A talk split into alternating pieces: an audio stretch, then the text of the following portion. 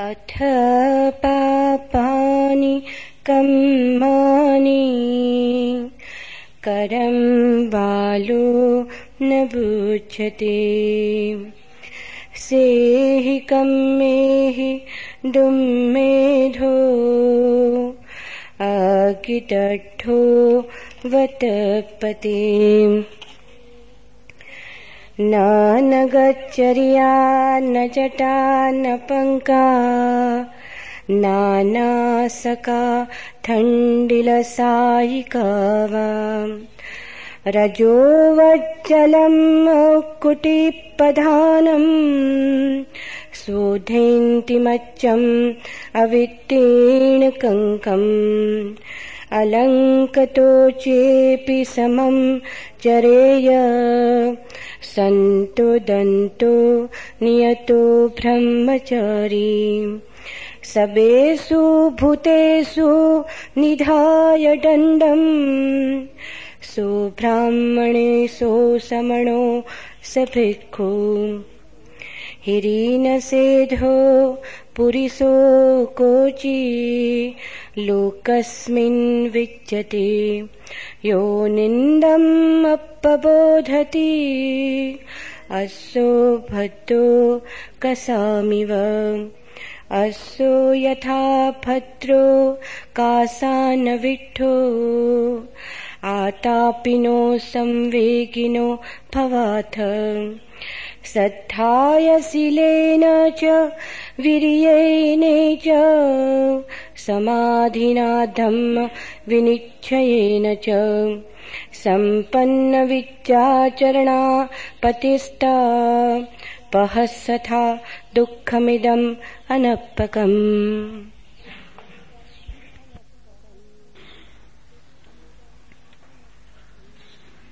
पहला सूत्र।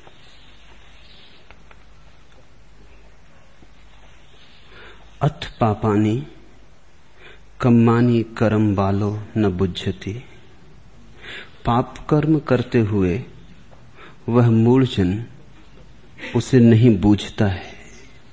लेकिन पीछे वह दुर्बुद्धिजन अपने ही कर्मों के कारण आग से जले हुए की भांति अनुताप करता है। महत्वपूर्ण है एक एक शब्द समझने जैसा है। सरल सा दिखता है, सरल नहीं है। बुद्धों के वचन सदा ही सरल दिखते हैं। उनकी भीतर की सरलता से आते हैं। इसलिए वचनों में कोई जटिलता नहीं होती। लेकिन जब तुम उन्हें जीवन में उतारने चलोगे, तब अड़चन मालूम होगी। बुद्ध वचनों को समझना सरल, जीना कठिन होता है। जीने चलोगे तब पता चलेगा कि उनके सरल से दिखाई पड़ने वाले वचन प्रतिपग हज़ार कठिनाइयों से गुजरते कठिनाइयाँ तुमसे आती जटिलता तुम्हारी है।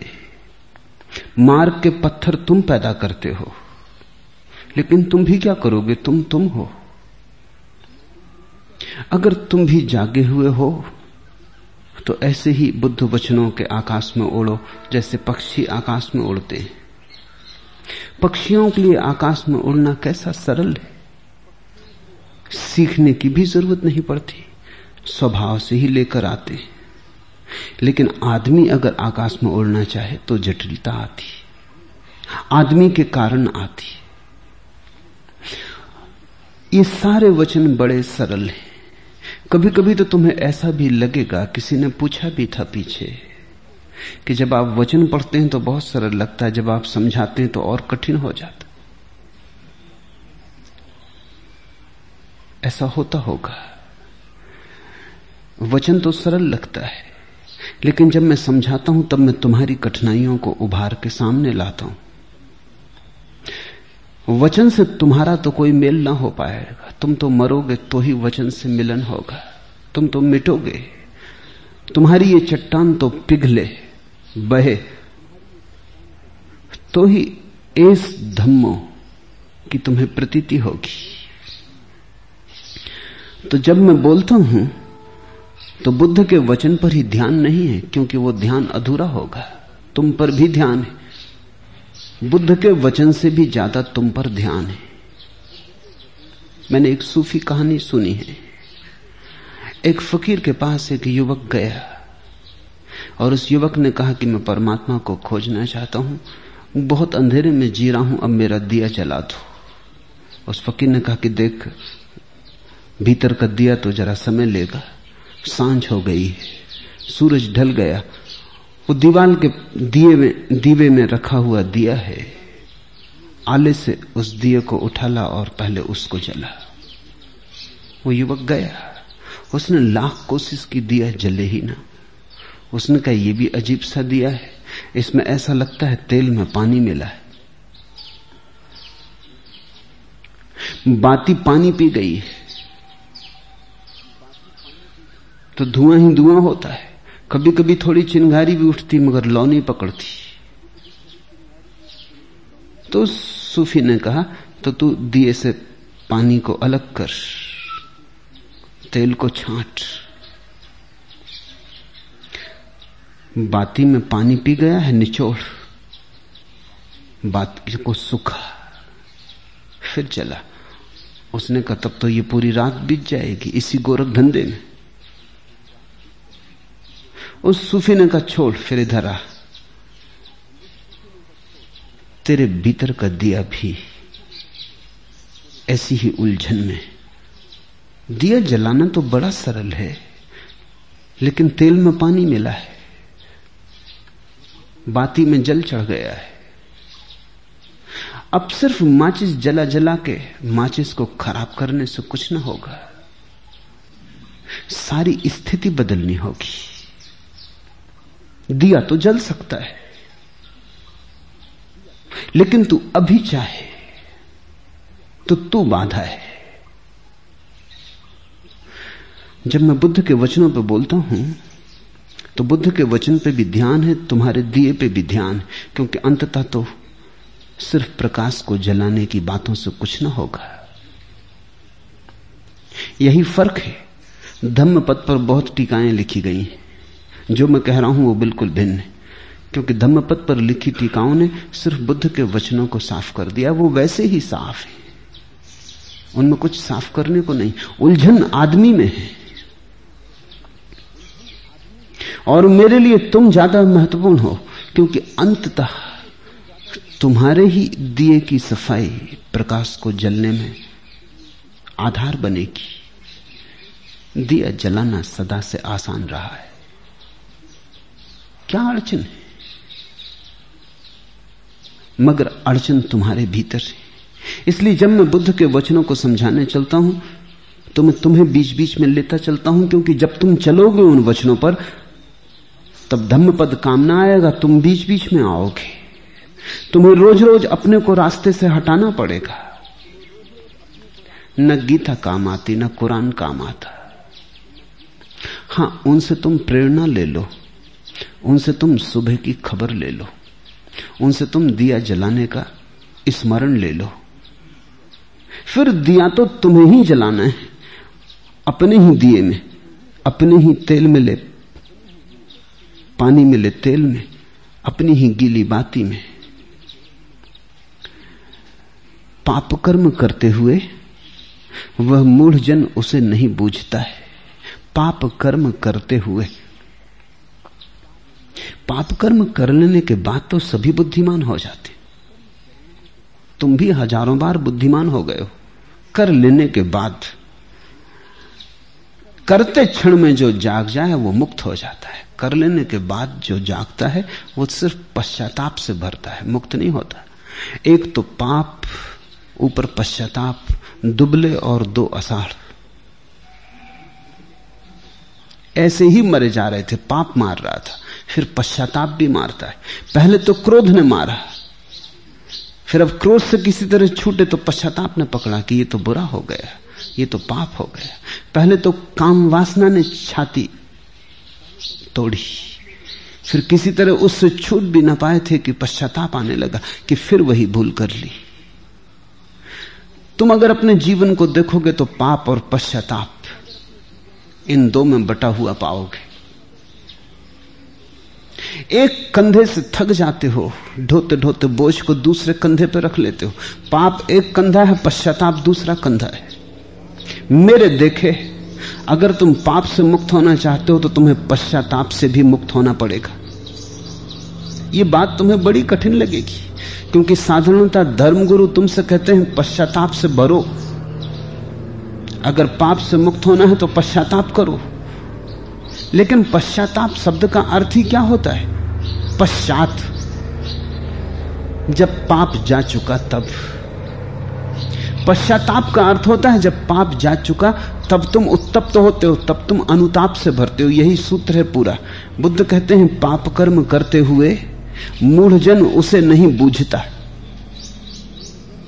लेकिन पीछे अपने ही कर्मों के कारण आग से जले हुए की भांति अनुताप करता है। अनुताप यानी पश्चाताप।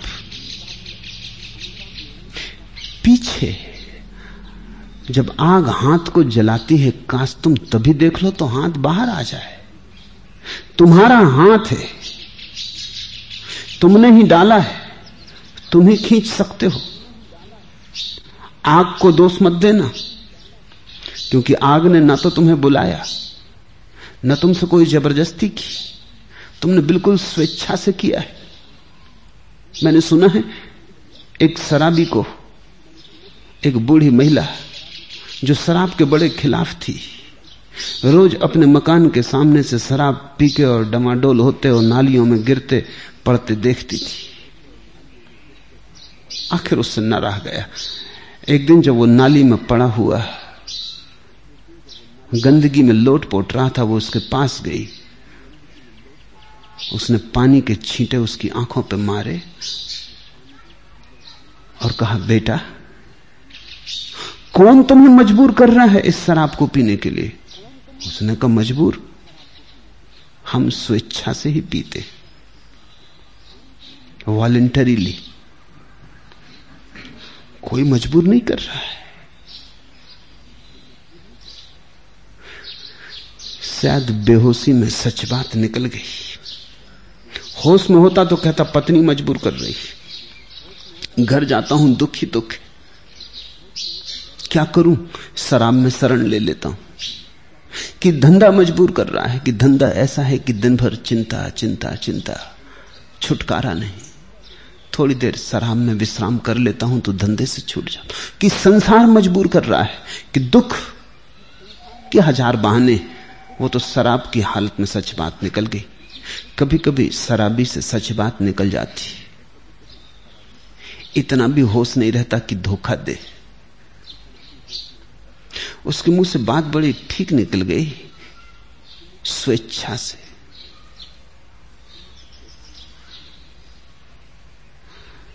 सभी पाप स्वेच्छा से है। अगर पाप के ही क्षण में तुम्हें जाग आ जाए तो कोई भी रोक नहीं रहा है। हाथ बाहर खींच लो। तुमने ही डाला है। तुम ही निकाल लो। तुम्हारा ही हाथ है। बुद्ध का वचन यह कहता है, यही भूल होती। मूढ़ जन। मूढ़ता की यही परिभाषा है कि वो पीछे से बुद्धिमान हो जाती। मूढ़ जन हमेशा बाद में बुद्धिमान हो जाते बुद्धिमानों में और मूढ़ों में इतना ही फ़र्क है। बुद्धिमान, वर्तमान में बुद्धिमान होता है, मूढ़ हमेशा बीत जाने पर। जो कल बीत गया है, उसके संबंध में मूढ़ बुद्धिमान हो जाता है आज। बुद्धिमान कल ही हो गया था। जरा सा फासला है शायद इंच भर का।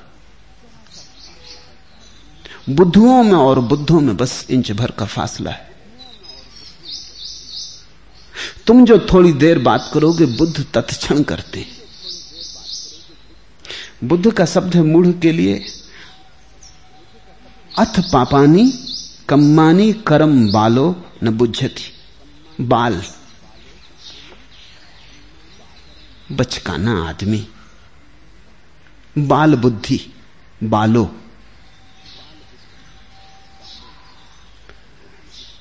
बुद्ध तो मूढ़ भी नहीं कहते, क्योंकि मूढ़ शब्द थोड़ा कठोर है, थोड़ा चोट है उसमें। बुद्ध तो उसे भी माधुरी से भर देते हैं, वो कहते हैं बालो, क्षमा योग्य बच्चा है। बुद्ध ने जहाँ जहाँ मूल शब्द कहना चाहा वहाँ वहाँ, बालक कहा है? करुणा है। वो कहते हैं, भूल तुमसे हो रही क्योंकि तुम बाल बुद्धि हो। और तुम बाल बुद्धि ऐसे हो कि अगर मूढ़ कहें तो शायद तुम उससे और नाराज़ हो जाओ। शायद तुम हाथ आधा डाले थे और पूरा डाल दो। तुम्हारी मूढ़ता ऐसी है कि अगर मूढ़ कोई कह दे तो तुम और अंधे होके मूढ़ता करने लगोगे। बुद्ध कहते हैं बाल बुद्धि अबोध। होश नहीं। जागृत नहीं। बच्चे का तुम एक गुण समझ लो। छोटे बच्चे को दिन और रात में फ़र्क नहीं होता। सपने और जागरण में फ़र्क नहीं होता। कई बार छोटे बच्चे सुबह उठाते हैं और रोने लगते वो एक सपना देख रहे थे, जिसमें अच्छे अच्छे खिलौने उनके पास थे। वो सब छिन गए। वो रोते हैं कि हमारे खिलौने कहा? माँ समझाती है कि वो सपना था, लेकिन माँ समझ नहीं पा रही कि सपने के लिए कहीं कोई रोता है, लेकिन बच्चे को अभी सपने और सत्य में सीमा रेखा नहीं है। अभी सपना और सत्य मिला जुला है। अभी दोनों एक दूसरे में गड्ढमड्ढ हैं। अभी विभाजन नहीं हुआ।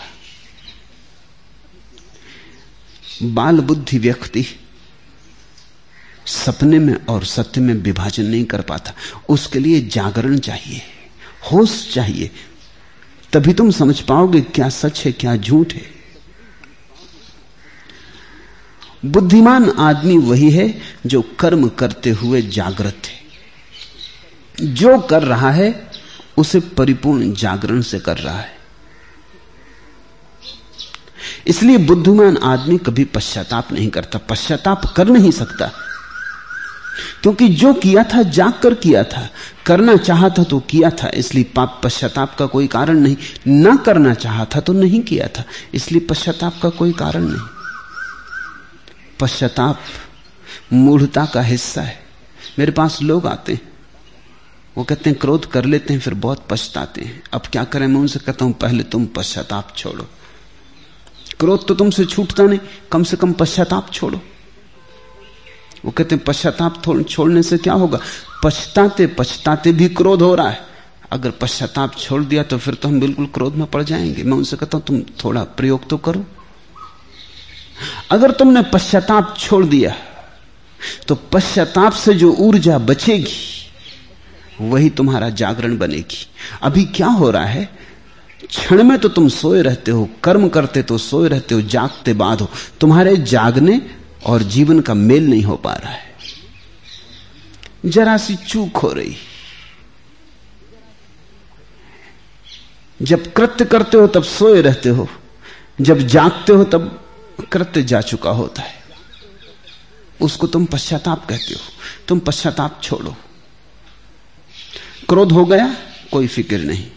अब ये मत कहो कि अब ना करेंगे, ये तो तुम बहुत बार कह चुके हो। ये झूठ बंद करो। इस झूठ ने तुम्हारे आत्मसम्मान को ही नष्ट कर दिया है। तुम खुद ही जानते हो कि हम झूठ बोल रहे हैं। कितनी दफ़ा बोल चुके हो। अब तुम किससे कह रहे हो? किसको धोखा दे रहे हो अब ना करेंगे? ये तुमने कल भी कहा था, परसों भी कहा था। एक युवती ने दो दिन पहले आके मुझे कहा कि एक युवक से मैं प्रेम में पड़ गई हूँ, लेकिन मुझे संदेह होता है। युवक ने मुझे कहा कि मैं तेरे लिए ही प्रतीक्षा करता था। जन्म जन्म तेरी ही बाट जो ही, अब तुझसे मिलना हो गया। मगर उस युवक के व्यवहार और ढंग से मुझे संदेह होता है, मैं क्या करूँ? मैंने उससे कहा कि तू कम से कम दसवीं स्त्री है जिसने मुझसे यह खबर दी उस युवक के बाबत। वो पहले भी दस से कह चुका है और ज़्यादा से भी कहा होगा, दस मेरे पास आ चुके। उस युवक को भी शायद पता ना हो कि वो क्या कह रहा है। ना हमें पता है हम क्या कह रहे हैं, ना हमें पता है हम क्या कर रहे हैं। हम किए चले जाते हैं, हम कहे चले जाते हैं। एक अंधी दौड़ है। तुमने कितनी बार कहा, क्रोध न करेंगे। अब इतनी तो लज्जा करो, कम से कम कि अब इसे मत दोहराओ, ये शब्द झूठे हो गए। इनमें कोई प्रमाणिकता नहीं रही। इतना तो कम से कम होश साधो मत करो। क्रोध का त्याग कम से कम ये झूठा पश्चाताप तो छोड़ो। लेकिन पश्चाताप करके तुम अपनी प्रतिमा को सजा संवार लेते हो। तुम कहते हो, आदमी मैं भला हूँ, हो गया, क्रोध कोई बात नहीं। देखो कितना पछता रहा हूँ। साधु संतों के पास जाके कसमें खा आते हो, व्रत नियम ले लेते हो कि अब कभी क्रोध ना करेंगे। ब्रह्मचरी की कसम खा लेते हो। कितनी बार तुमने कसम खाई, थोड़ा सोचो तो। एक वृद्ध पर बड़े महत्वपूर्ण व्यक्ति ने और बड़े कीमती व्यक्ति ने मुझसे कहा, उनके घर में मेहमान था कि मैंने अपने जीवन में वो आचार्य तुलसी के अनुयायी हैं तेरापंथी जैन और आचार्य तुलसी का यही धंधा है, लोगों को अणुव्रत, नियम लो, कसम खाओ, छोड़ो। तो मैंने उनसे पूछा कि तुमने क्या छोड़ा? तुम उनके खास अनुयायी हो। उनका बाप से क्या छिपाना? चार दफे ब्रह्मचरी का त्याग कर चुका हूँ। चार दफे ब्रह्मचरी का व्रत ले चुका हूँ। चार दफ़ा? ब्रह्मचरी का व्रत तो एक दफ़ा काफ़ी है, फिर दोबारा क्या लेने की ज़रूरत पड़ी? फिर मैंने कहा, पांचवीं दफे क्यों ना लिया? वो कहने लगे, थक गया। चार दफ़ा लेके बार बार टूट गया। तो इतनी बात तो समझ में आ गई कि ये अपने से न होगा। इसलिए पांचवी दफे नहीं लिया। चार दफे ब्रह्मचरी के व्रत का कुल इतना परिणाम हुआ कि यह आदमी आत्मग्लानी से भर गया। अब इसको अपने पर भरोसा न रहा कि मैं व्रत पूरा कर सकता हूँ। यह आदमी पुण्यात्मा तो न बना।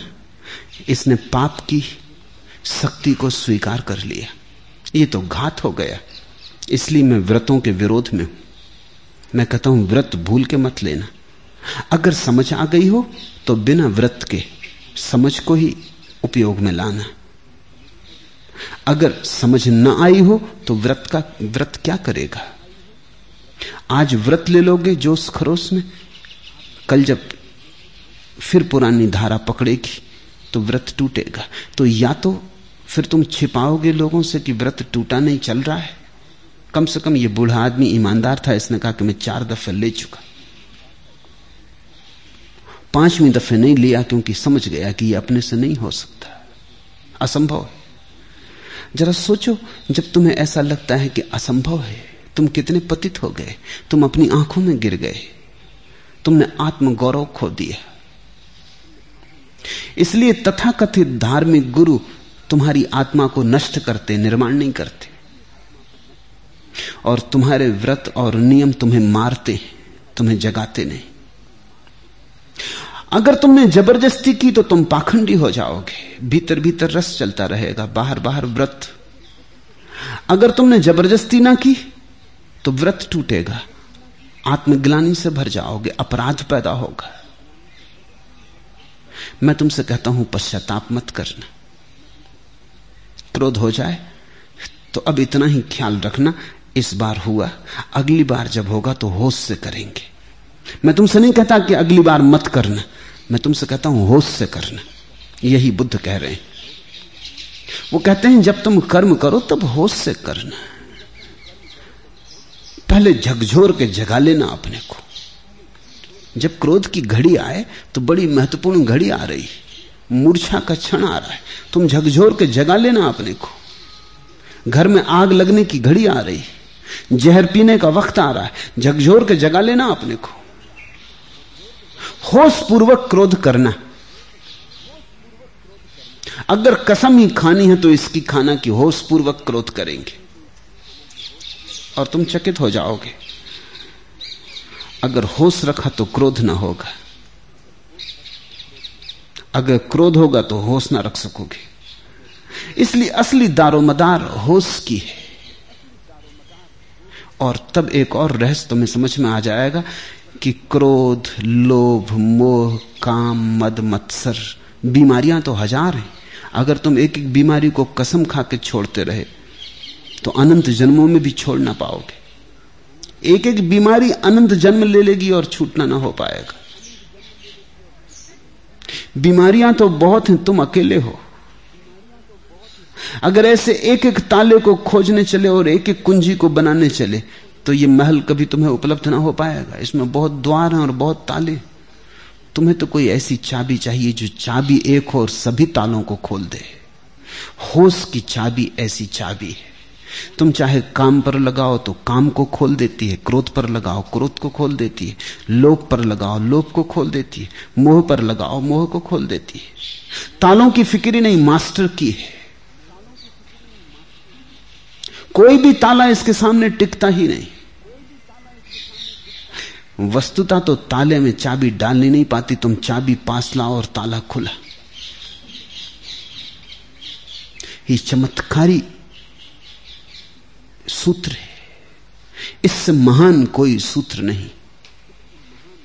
इससे तुम बचते हो और बाकी तुम सब तरकीबें करते हो जो कोई भी काम में आने वाली नहीं। तुम्हारी नाव में हज़ार छेद है। एक छेद बंद करते हो, तब तक दूसरे छेदों से पानी भर रहा है। तुम क्रोध से जूतते हो, तब तक काम पैदा हो रहा है। तुमने कभी ख्याल किया? नहीं तो ख्याल करना। अगर तुम क्रोध को दबाओ तो काम बढ़ेगा। अगर तुम काम वासना में उतर जाओ, क्रोध कम हो जाएगा। इसलिए तो तुम्हारे साधु सन्यासी क्रोधी हो जाते। तुम्हारे ऋषि मुनि दुर्वासा,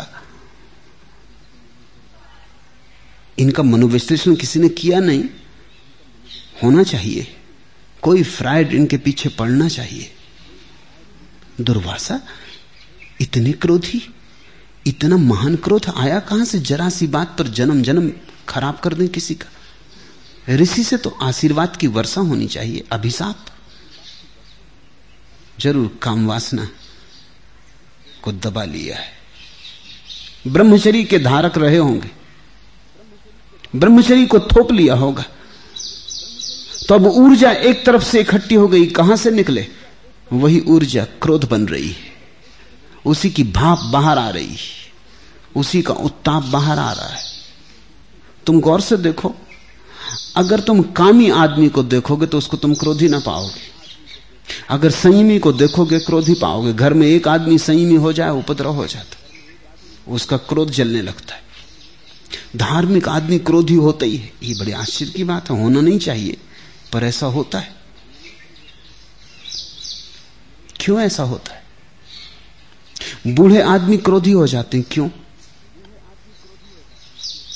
जैसे जैसे बूढ़े होते हैं वैसे वैसे काम वासना की तरफ़ जाना गिलानीपूर्ण मालूम होने लगता है।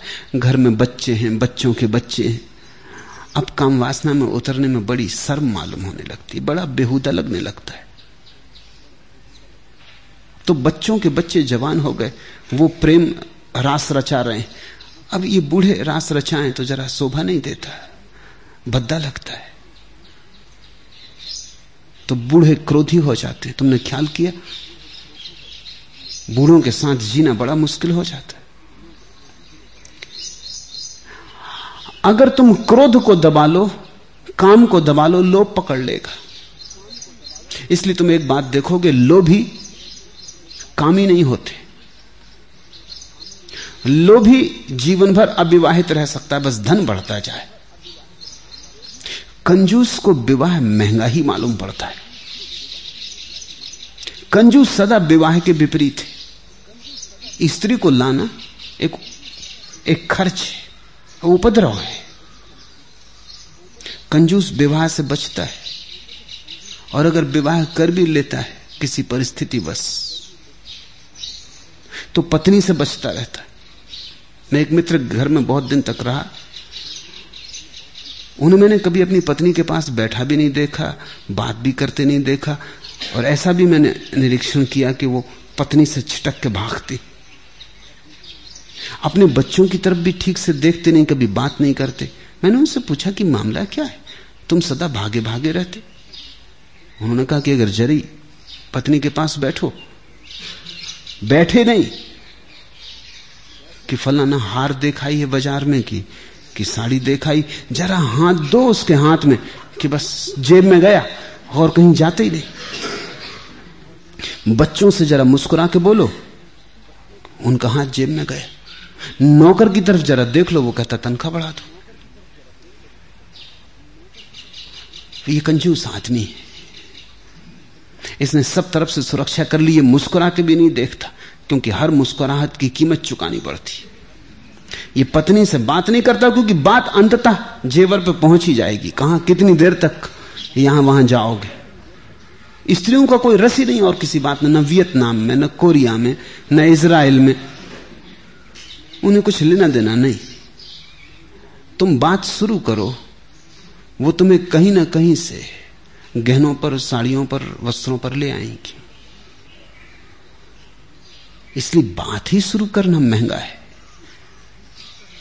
कंजूस काम से बचता है। कंजूस क्रोध से भी बचता है, क्योंकि क्रोध भी महँगा पड़ता है। झगड़ा, झांसा, अदालत, कौन झंझट करे? कंजूस बड़ी विनम्रता ज़ाहिर करता है। झगड़ा, झांसा महँगा हो सकता है, इसलिए कंजूस वो भी नहीं करता।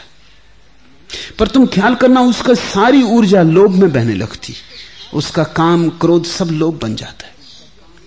एक तरफ़ से दबाओगे, दूसरी तरफ़ से निकलेगा। ये झरना बहना चाहिए। होश इस सारी ऊर्जा को समा लेता है। ऐसा समझो कि बेहोशी में झरने नीचे की तरफ़ बहते हैं, होश में ऊपर की तरफ़ बहने लगते हैं। काम भी नीचे ले जाता है, क्रोध भी नीचे ले जाता है, लोभ भी नीचे ले जाता है। तुम काम की सीढ़ी से नीचे गए, क्या फ़र्क पड़ता है कि लोभ की सीढ़ी से नीचे गए? क्या फ़र्क पड़ता है? तुम क्रोध की सीढ़ी से नीचे गए, क्या फ़र्क पड़ता है? सीढ़ियाँ अलग अलग हों, नीचे जाना तो हो ही रहा है।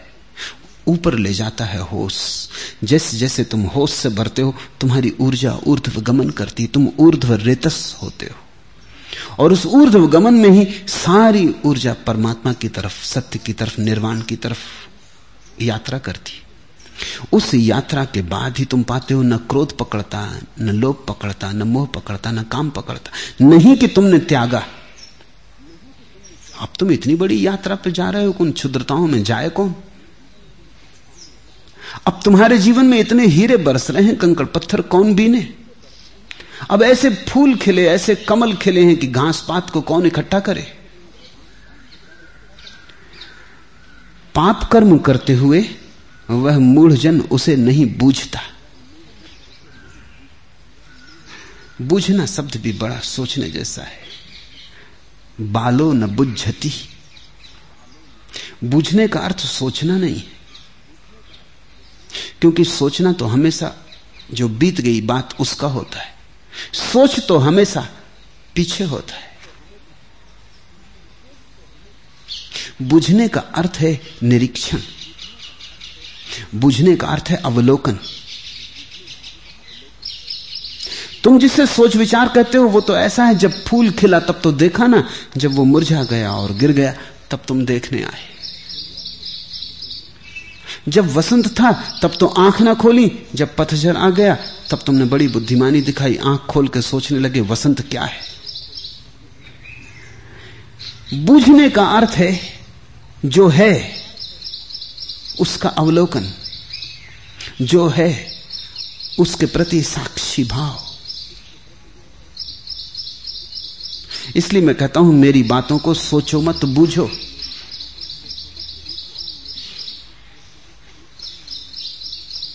बूझना सहज स्फूर्त अभी और यहीं घटता है। सोचना पीछे घटता है। तुम सभी सोचते हो। काम कर लेते हो, फिर सोचते हो, ऐसा किया होता, ऐसा न किया होता, काश ऐसा हुआ होता। ये तुम क्या कर रहे हो? नाटक हो चुका, अब रिहर्सल कर रहे हो। कुछ लोग हैं जिनका रिहर्सल हमेशा नाटक के बाद होता। तुमने अपने को कई बार पकड़ा होगा, ना पकड़ा हो तो पकड़ना। बात हो चुकी। किसी ने गाली दी थी, तुम कुछ कह गए। फिर पीछे सोचते हो, ऐसा न कहा होता। मुझे क्यों ना सूझा? कुछ और कहा होता है। अब हज़ार बातें सूझती हैं। मगर अब तो समय जा चुका। अब तो तीर छूट चुका है। छूटे तीर वापस नहीं लौटते। अब तुम्हारे हाथ में नहीं है जो बात हो गई हो गई। तो कुछ लोग नाटक के बाद रिहर्सल करते हैं और कुछ लोग नाटक के पहले वर्षों तक रिहर्सल करते हैं। वो इतना रिहर्सल कर लेते हैं। कि जब नाटक की घड़ी आती, तब वो करीब करीब उधार हो गए होते। जैसे तुमने कोई बात बिल्कुल तय कर ली, तुम इंटरव्यू देने गए। दफ्तर में नौकरी चाहिए थी। स्वभाव था तुम हज़ार तरह से सोचते हो, क्या पूछेंगे, हम क्या उत्तर देंगे? तुम उत्तर को बिल्कुल मज़बूत कर लेते हो। बार बार दोहरा दोहरा के, दोहरा दोहरा के। जैसा स्कूल में विद्यार्थी परीक्षा देने जाता है तो बिल्कुल रट लेता, कंठस्थ कर लेता। मैं बहुत दिन तक शिक्षक रहा। तो मैं चकित हुआ जान के कि जो प्रश्न पूछे नहीं जाते, उनके विद्यार्थी उत्तर देते। ये उत्तर कहाँ से आते होंगे? मैंने उन विद्यार्थियों को बुलाया कि तुम करते क्या हो? ये तो प्रश्न पूछा ही नहीं गया। जब मैं उनने समझाया कि ये तो प्रश्न ही नहीं, तब उनकी अकल में आया। उन्होंने कहा, अरे, हम तो कुछ और समझे। हमने तो जो प्रश्न तैयार किया था, वही पढ़ लिया। अक्सर तुम वही पढ़ लेते हो जो तैयार है। जो उत्तर तुम तैयार करना हो वही तुम सोचते हो पूछा गया है। तुम अपने उत्तर से इतने भरे हो कि जगह कहाँ कि तुम प्रश्न को सुन लो। पूछा कुछ जाता है, लेकिन जब तुम्हें पूछा जा रहा है, तब अगर तुम मौजूद हो तो तुम सुन सकोगे उसे। तुम कुछ और सुन के लौट आते हो। अक्सर मेरे पास लोग आ जाते हैं। वो कहते हैं, आपने कल ऐसा कहा। मुझे भी चौंका देते कल मैंने कभी कहा नहीं। उन्होंने सुना, ये बात पक्की, अन्यथा वो लाते कैसे? तो अब सवाल यह है कि जो उन्होंने सुना, वो ज़रूरी है कि मैंने कहा? ज़रूरी नहीं है। मेरे अनुभव से मुझे समझ में आया, तुम वही सुनते हो जो तुम सुनना चाहते हो। तुम वही सुन लेते हो जिसको सुनने के लिए तुम तैयार हो।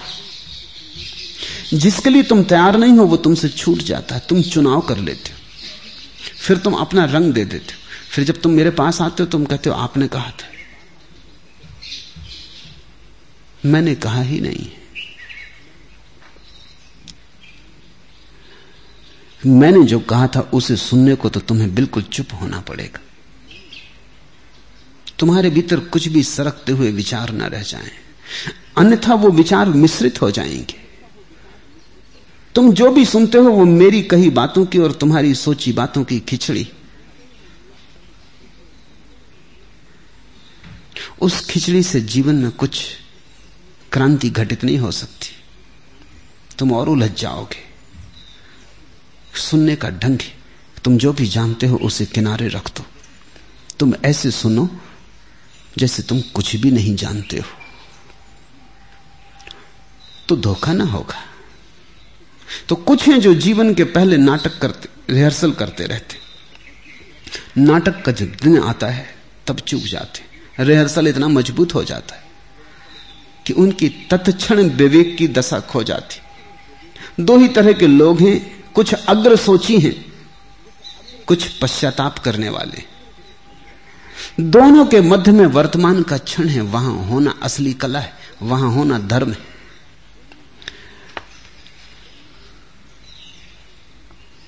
पाप कर्म करते हुए वह मूलजन उसे नहीं बूझता है।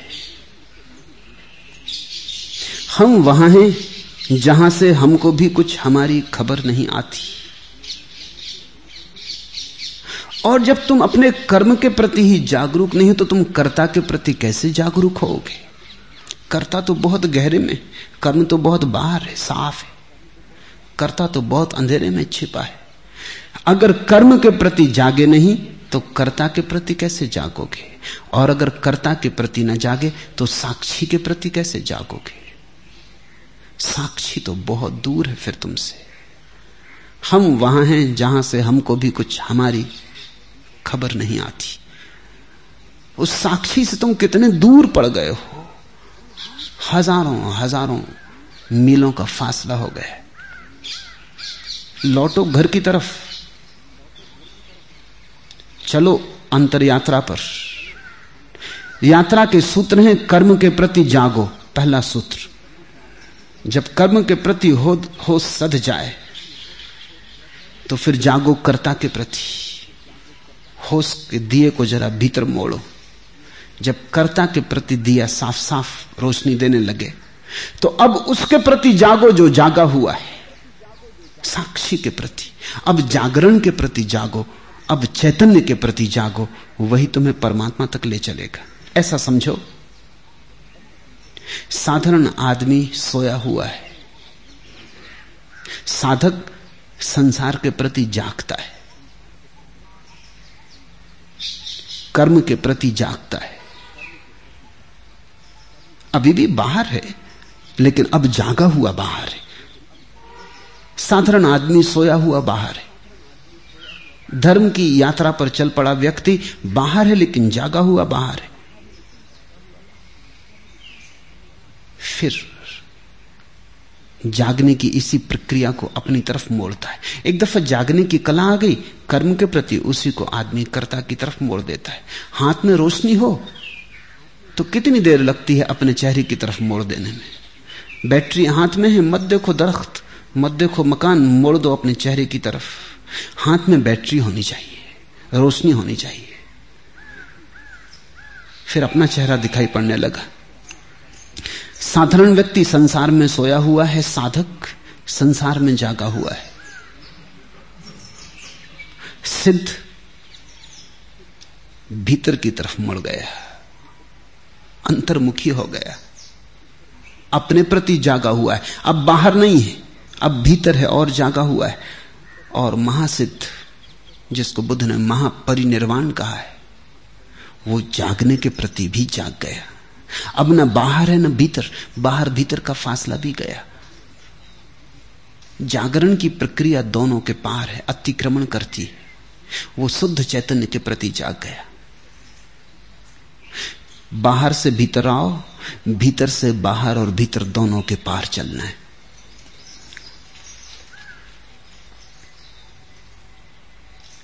लेकिन हम जरा सी देर बाद जागते। हम सत्य समझते हैं उनको जो नित्य नए। खिलते मधुवन में रंग बिरंगे सूल फूल।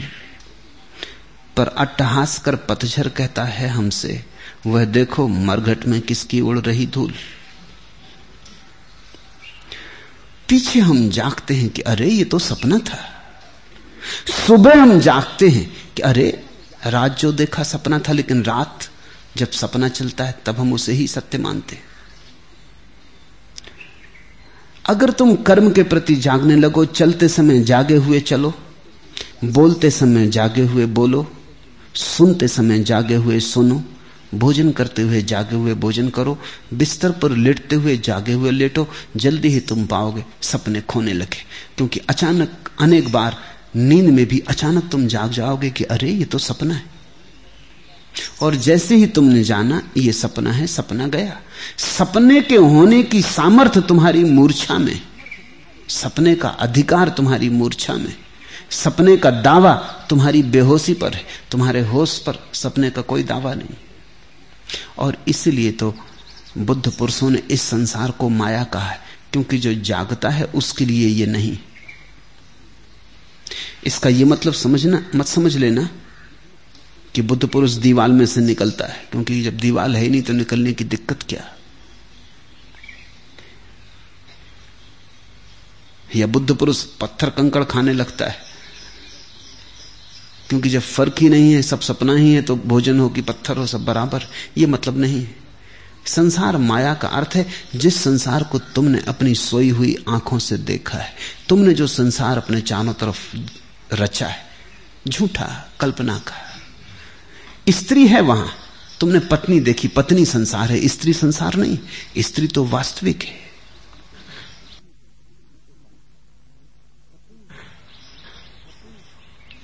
पत्नी, पति, मेरा, तेरा, मित्र, शत्रु, ये संसार है। बाहर तो लोग खाली पर्दे की तरह फ़िल्म तुम अपनी चलाते हो। वहाँ एक स्त्री है, तुम कहते हो मेरी पत्नी है। वहाँ एक पुरुष है, तुम कहते हो मेरा पति है। ये जो मेरा पति है, ये तुम्हारा प्रक्षेपण है। ये फ़िल्म तुमने चलाई। हालाँकि वो भी राज़ी है इस फ़िल्म को अपने ऊपर चलने देने के लिए, क्योंकि वो भी अपनी फ़िल्म तुम्हारे ऊपर चला रहा है। पारस्परिक सौजन्यता है। हम तुम्हारे लिए पर्दा बनते हैं, तुम हमारे लिए पर्दा बन जाओ। खेल जारी रहता है। आओ, अच्छी अच्छी खेलें।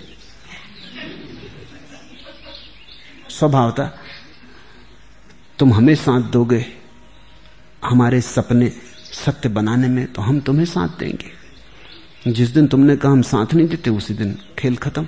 एक भी कह दे कि साथ नहीं देते, खेल खत्म। ये खेल वैसा ही जैसे लोग ताश खेलते, ताश के नियम होते।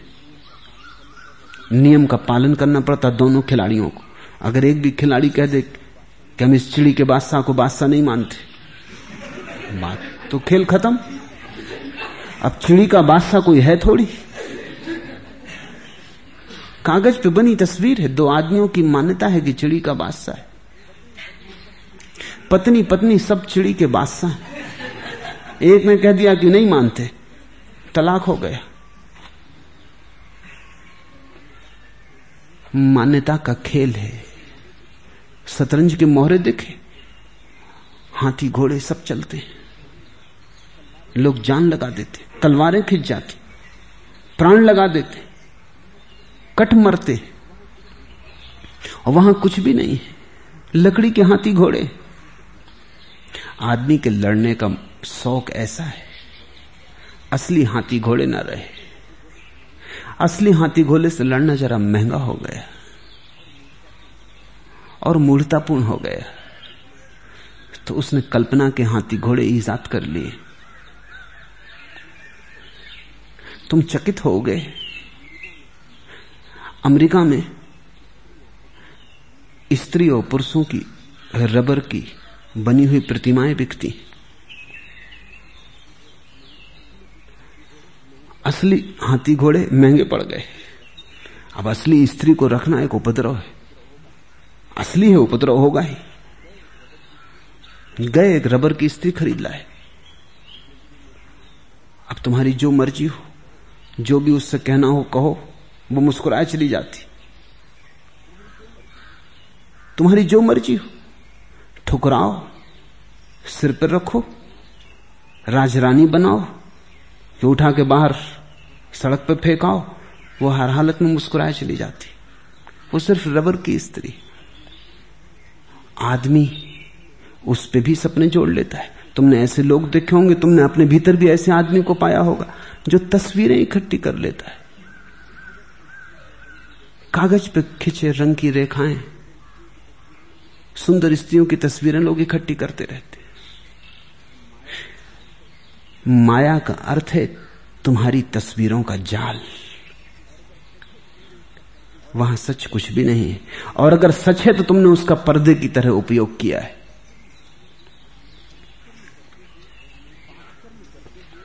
पाप कर्म करते हुए वह मूढ़जन उसे नहीं बूझता, लेकिन पीछे दुर्बुद्धिजन अपने ही कर्मों के कारण आग से जले हुए की भांति अनुताप करता है। तुम सबने किया है, इसलिए सूत्र समझना कठिन नहीं है। अब अनुताप छोड़ो। बहुत हो चुका। अब अनुताप छोड़ो, अब जागना शुरू करो। कठिन होगा। पुरानी आदत के विपरीत है।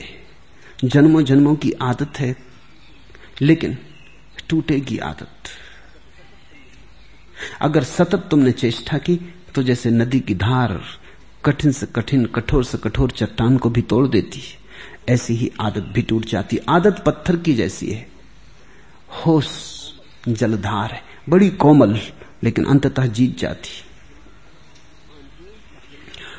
आंधियाँ चाहे उठाओ, बिजलियाँ चाहे गिराओ, जल गया है दीप तो अंधियार ढलकर ही रहेगा। थोड़ी ही टिमटिमाती रोशनी सही कोई फ़िक्र नहीं, सूरज ज़्यादा दूर नहीं। आंधियाँ चाहे उठाओ, बिजलियाँ चाहे गिराओ, जल गया है दीप तो अंधियार ढलकर ही रहेगा। उग रही लौ को न टोको, ज्योति के रथ को न रोको। यह सुबह का दूत हर तम को निगल कर ही रहेगा। जल गया है दीप तो अंधियार ढल कर ही रहेगा। वक्त को जिसने नहीं समझा उसे मिटना पड़ा है। बच गया तलवार से तो फूल से कटना पड़ा है। क्यों न कितनी ही बड़ी हो, क्यों न कितनी ही कठिन हो, हर नदी की राह से चट्टान को हटना ही पड़ा है। आंधियाँ चाहे उठाओ, बिजलियाँ चाहे गिराओ, जल गया है दीप तो अंधियार ढल कर ही रहेगा। पर जल गया हो तब। अंधेरे में इस गीत को दोहराने से कुछ भी ना होगा। बहुत लोग गीतों को दोहराने लगे। धम्म पद पढ़ रहा है कोई, गीता दोहरा रहा है कोई, कुरान को गा रहा है कोई। दिया जलाओ। ये दिया जलाने के शास्त्र इनको दोहराओ मत, इनका उपयोग करो। इनसे कुछ सीखो और जीवन में रूपांतरित करो। इनको बोझ की तरह मत ढो।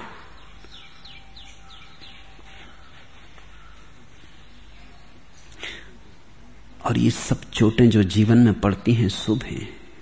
न पड़े तो तुम जागोगे कैसे? क्रोध भी, काम भी, लोभ भी। एक दिन तुम उनके प्रति भी धन्यवाद करोगे। अगर न कर सको तो तुम असली धार्मिक आदमी नहीं।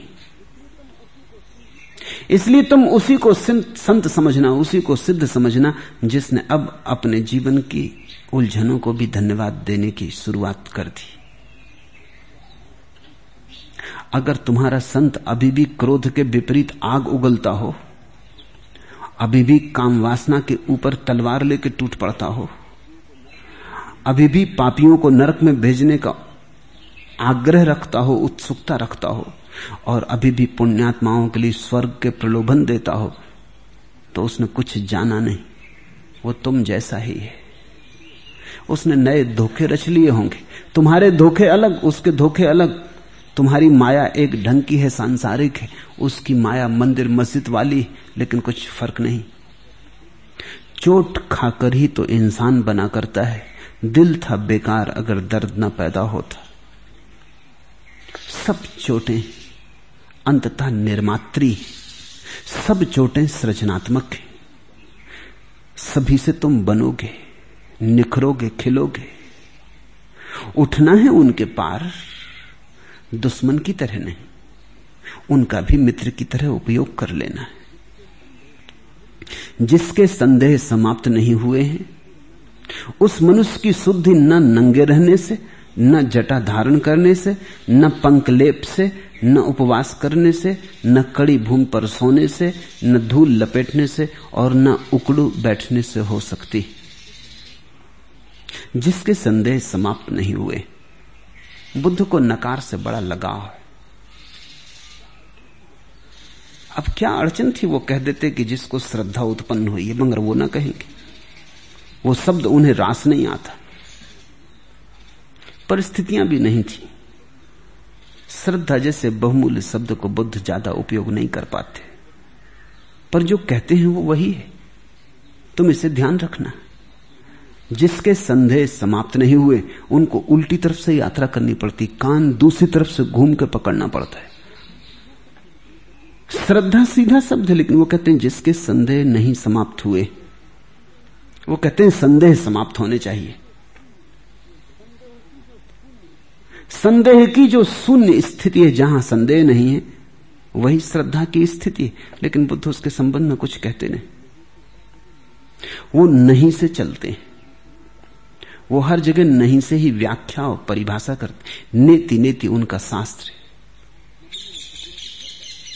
मैं मुल्ला नसुद्दीन के घर बैठा था। एक नया युवक, एक बड़ी पोथी लेके आ गया। मुल्ला को बड़ी बेचैनी होने लगी। उस युवक ने कहा कि मैंने एक उपन्यास लिखा है। और आप बुज़ुर्ग हैं। आप कविता भी करते हैं, कहानियाँ भी लिखते हैं।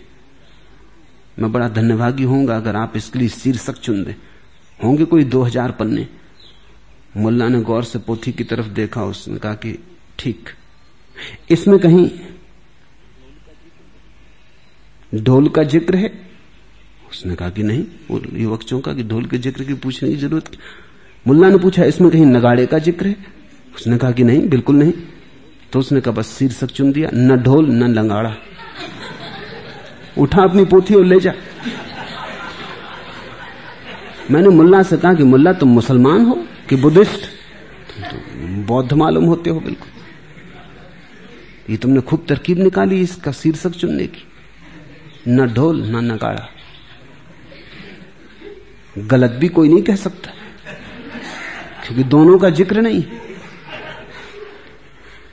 बुद्ध श्रद्धा की बात नहीं करते। कहते हैं, जहाँ संदेह ना हो, जिसके संदेह समाप्त हो गए। नहीं से चलते।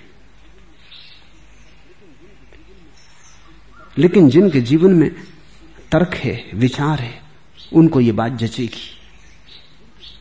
उनको ये बात समझ में आएगी। जिनके जीवन में भाव है, श्रद्धा है, उनको थोड़ा अजीब सा लगेगा।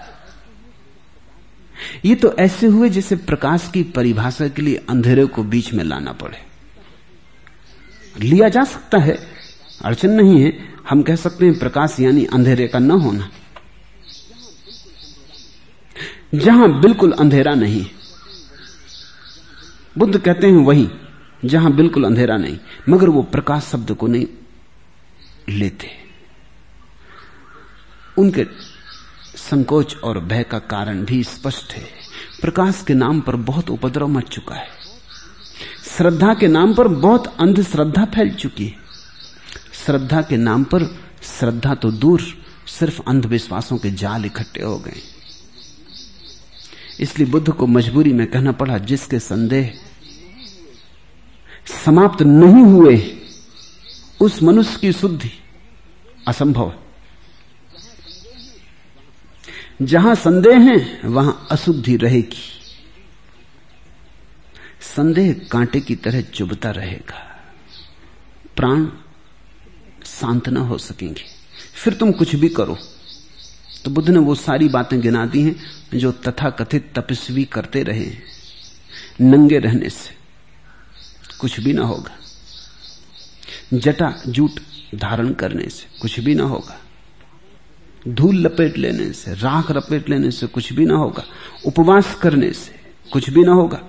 कड़ी भूमि पर सोने से कुछ भी ना होगा। उकड़ू बैठने से कुछ भी ना होगा। क्योंकि महावीर को उकड़ू बैठे बैठे समाधि उपलब्ध हो गई थी तो कई ना समझ उकड़ू बैठे थे। चलो महावीर को उकड़ू बैठने से समाधि उपलब्ध हुई इनको भी हो जाएगी। अभी भी बैठे।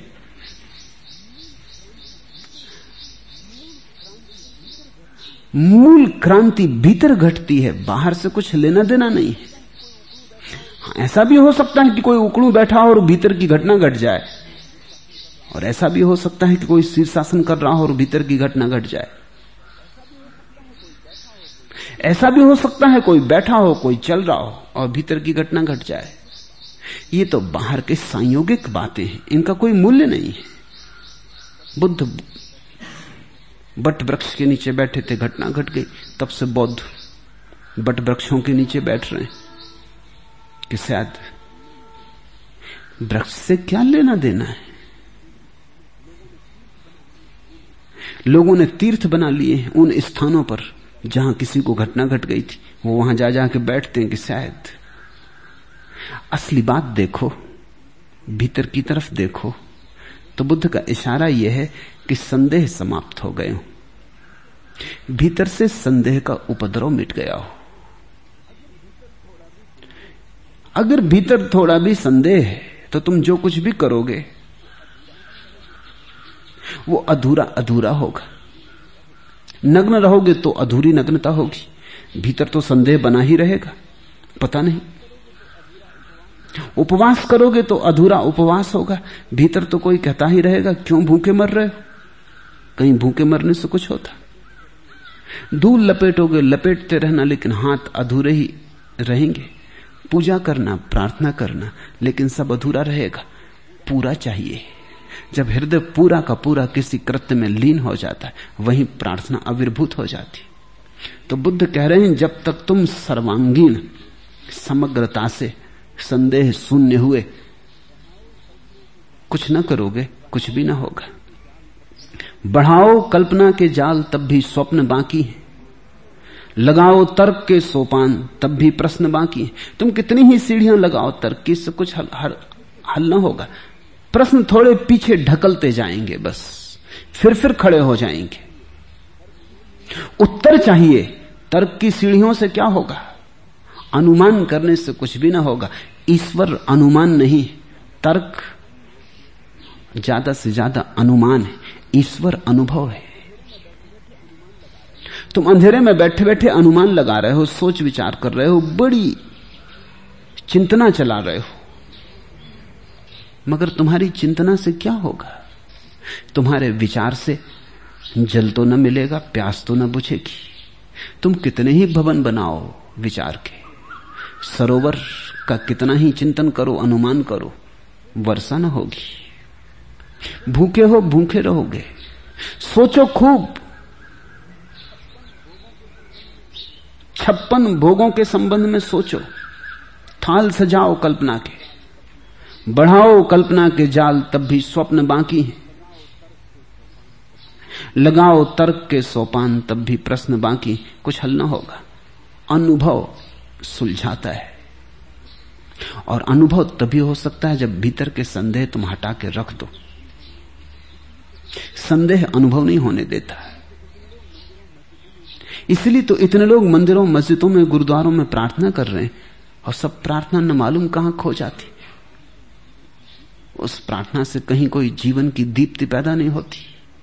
उस प्रार्थना से कहीं ऐसा नहीं लगता कि प्राण निखरे, उज्जवल हुए। मंदिर से लौटता हुआ आदमी थका हुआ मालूम पड़ता है, कोई जीवन की ऊर्जा लेकर नाचता हुआ लौटता नहीं मालूम होता। प्रार्थना की ही नहीं, मंदिर हो आया है। झुका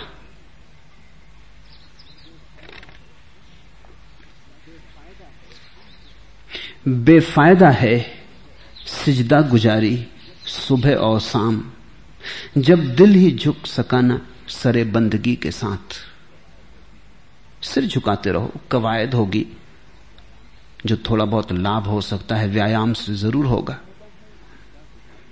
बेफायदा है सिजदा गुजारी सुबह और शाम, जब दिल ही झुक न सका सरे बंदगी के साथ। सिर झुके तब दिल भी झुके। दिल झुके तब सिर भी झुके। तुम पूरे पूरे झुको, अधूरे अधूरे नहीं। फिर तुम जहाँ झुक जाओ, वही मंदिर। और तुम जिसके सामने झुक जाओ, वही परमात्मा है। तुम पत्थर के सामने झुको तो परमात्मा है। और अभी तुम परमात्मा के सामने भी झुको तो पत्थर क्योंकि परमात्मा तुम सृजन करते हो। वो तुम्हारे भावों से निर्मित होता है। वो तुम्हारी ऊंचाई है, तुम्हारी उड़ान है। तुम ही जब ज़मीन पर सड़क रहे हो तो तुम्हारे सामने जो भी है वो पत्थर है। तुम जब उड़ोगे तब तुम्हारे सामने जो भी होगा वो परमात्मा होगा। बुद्ध श्रद्धा की बात नहीं करते, लेकिन मतलब वही है। फिर तुम उल्टे सीधे कुछ भी करते रहो। आदमी ने कितनी कितनी चेष्टाएँ नहीं की हैं। मैंने सुना है, एक बड़ी पुरानी चीनी कथा है। एक फकीर के पास एक सिद्ध पुरुष के पास तीन युवक आए। वे तीनों सत्य के खोजी थे और उन तीनों ने चरण में सिर रखा और कहा कि हम सत्य के तलाशी हैं। हम बहुत दूर दूर भटकाए अब आपकी शरण आए। हमारी प्रार्थना है कि ये हमारी मंजिल हो। कहीं और न जाना पड़े। उस फकीर ने उन तीनों को गौर से देखा। उसने अपने झोले में से तीन स्वर्ण पात्र निकाले। एक एक तीनों को दे दिया और कहा, ये बातें पीछे हो लेंगी। इन पात्रों को साफ़ कर लाओ, स्वच्छ कर लाओ। पहले ने पात्र को गौर से देखा। पात्र स्वच्छ ही था। ऐसा उसे लगा, क्योंकि गंदे पात्रों से ही पानी पीने की उसे आदत थी। वस्तुतः इतना स्वच्छ पात्र उसने कभी देखा ही न था। पात्र स्वच्छ न था। लेकिन उसका सारा अनुभव गंदे पात्रों का था। उनकी तुलना में यह स्वच्छ ही मालूम हुआ। सोने का था। सोने ने ही उसे चकाचौन से भर दिया। वो तो पात्र रख के वहीं बैठ गया। दूसरे ने गौर से पात्र को देखा, उठा, बाहर की तरफ़ गया, नदी की तरफ़ पहुँचा। किनारे पे जाके नदी के उसने खूब रगड़ रगड़ के पात्र को धोया। रेत से रगड़ा, फिर भी तृप्ति न हुई तो पत्थरों से रगड़ने लगा।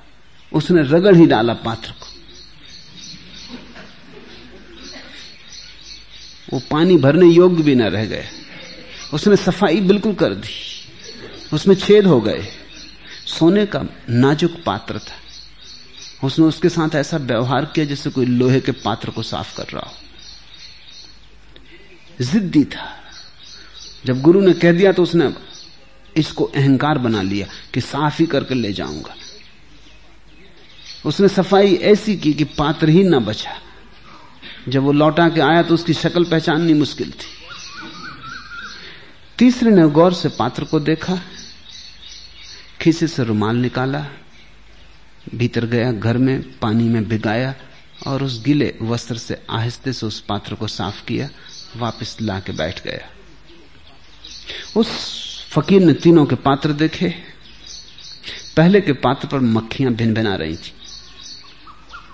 लेकिन उसे मक्खियाँ दिखाई भी नहीं पड़ रही थी, क्योंकि मक्खियों में ही जिया सा। उसके चेहरे पे भी भिन भिना रही थी, वो उनको भी नहीं उड़ा रहा था। गुरु ने कहा कि तू जरा गौर से तो देख, तूने पात्र साफ़ नहीं किया, मैंने कहा था उसने कहा, पात्र साफ़ है। अब और क्या साफ़ करना सुंदर पात्र है, और क्या करना है? गुरु ने कहा, देख, मक्खियाँ भिन भिना रही। उसने कहा कि वो तो इसलिए भिन भिना रही वो तो फूलों पे भी भिन भिनाती इससे क्या फूल गंदे वो तो पात्र की मधुरता के कारण भिन भिना रहे। दूसरे से कहा पानी भर, पहले का पात्र तो पानी भरने योग्य ही न था, गंदा था। दूसरा ने पानी भरा, लेकिन पानी बह गया, उसने सफ़ाई ज़रूरत से ज़्यादा कर दी थी। पात्र ही नष्ट कर लाया था। कहते हैं, गुरु ने दो को विदा कर दिया, तीसरे को स्वीकार कर लिया। तीसरे ने पूछा कि मैं समझा नहीं, ये क्या हुआ? ये लेन देन क्या है? इस राज क्या है? इस पात्रों के बांटने का, चुनने का। उसके गुरु ने कहा, पहला भोगी है। गंदगी में रहने का आदि हो गया है। उसका शरीर मक्खियों से भिन भिना रहा है। वो उसको ही मिठास समझ रहा है, सौंदर्य समझ रहा है। अभी आत्मा उसके जीवन में जग सके, इसकी संभावना नहीं। दूसरा त्यागी है, हठयोगी। तोड़फोड़ के आ गया। नग्न बैठे हैं, उपवास कर रहे हैं। उकड़ू बैठे हैं, शीर्षासन कर रहे हैं। भूखे हैं, प्यासे हैं, धूप में शरीर को जला रहे हैं, कांटों पर लेटे हैं। राख रमाए बैठे हैं। गर्मी की भरी दोपहरी है, आग जलाए, धूनी रमाए बैठे सर्दी की रातें बर्फीली जगह में नंगे बैठे कप रहे हैं। पात्र को नष्ट कर रहे हैं। पात्र बहुत नाजुक सोने से ज़्यादा नाजुक है तुम्हारी देह। सोना भी इतना नाजुक नहीं, आखिर धातु धातु है। देह बड़ी नाजुक है। स्वर्ण मंदिर है तुम्हारी देह। उसके साथ दो दुर्व्यवहार हो सकते हैं। एक तो दुर्व्यवहार है जो भोगी करता है, और दूसरा दुर्व्यवहार है जो त्यागी करता है। उस तीसरे को चुन लिया गया। वो योग्य था, क्योंकि वो समत्व को उपलब्ध था, वो मध्य में था। उसने ना तो एक अति की, ना दूसरी अति की। वो होश पूर्वक चीज़ को देखा और समझा। पात्र गंदा भी था, साफ़ भी किया।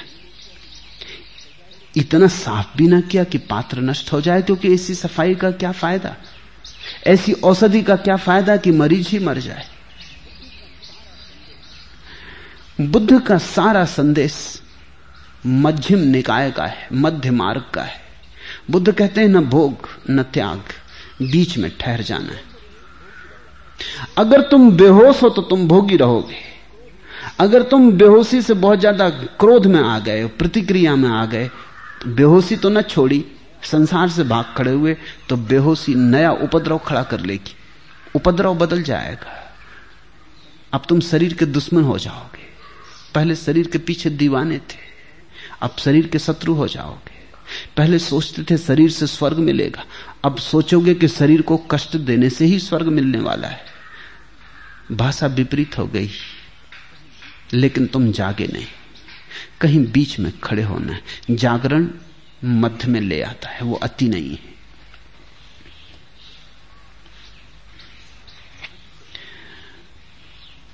त्यागी तो ऐसा आदमी है जो विनाश को आतुर हो गया है। नाराज़ है। भोग से न पाया, इसलिए नाराज़ है। यह तो नहीं समझ रहा कि मेरी भूल थी यह समझ रहा है कि भोग की भूल थी। यह तो न समझा कि मैं शरीर के साथ ज़रूरत से ज़्यादा जुड़ा था, शरीर का ही दुश्मन हो गया। छोटे बच्चों जैसा व्यवहार कर रहा है। दरवाजे से टकरा जाता है बच्चा। तो दरवाजे को मारता है। बाल बुद्धि है, बालो। मूड है। सोचता है दरवाजे का कोई कसूर है।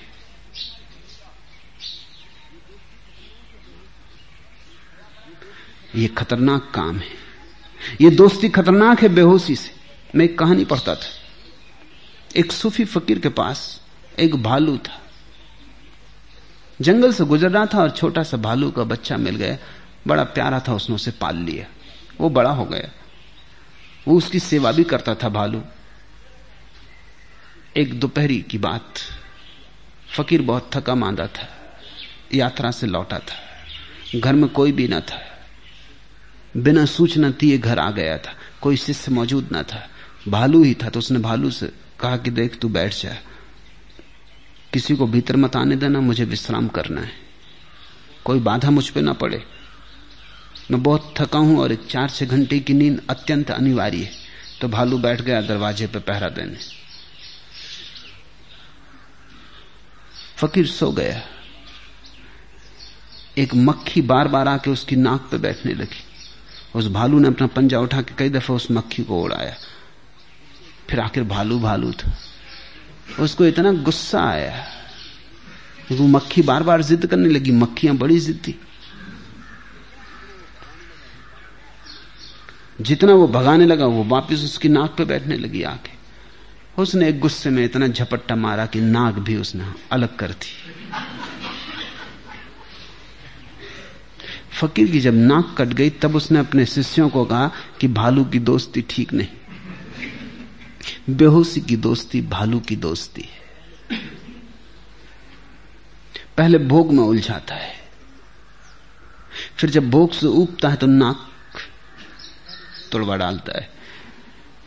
पहले शरीर के पीछे भटकाता है, फिर शरीर की दुश्मनी में भटकाता है, लेकिन भटकन जारी रहती है।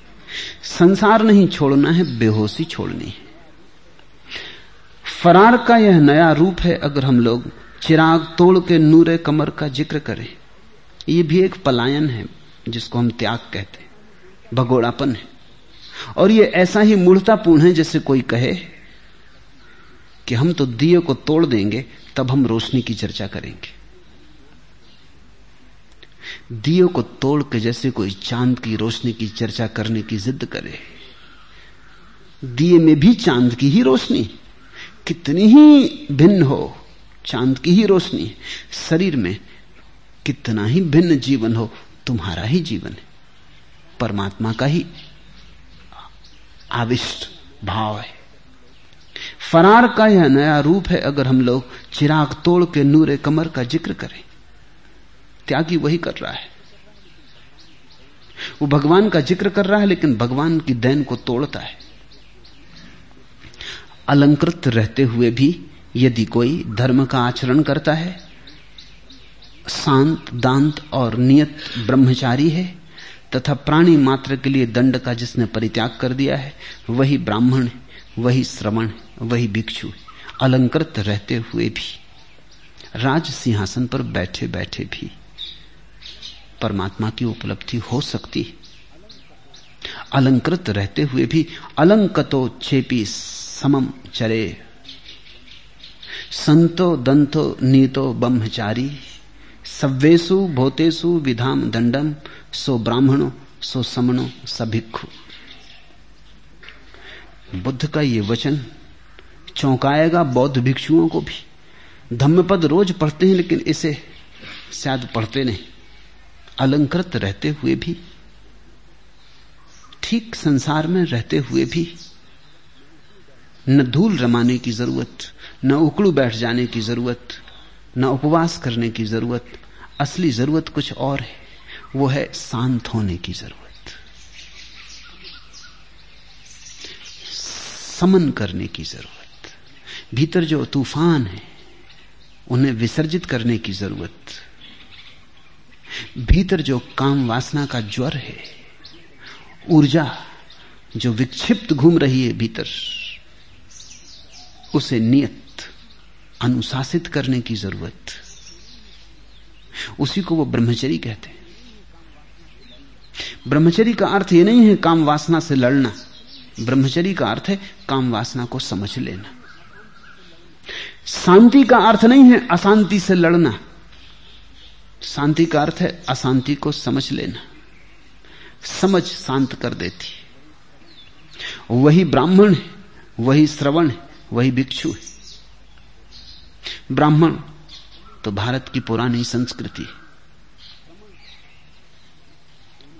श्रमण जैनों के लिए प्रयोग किया गया शब्द है।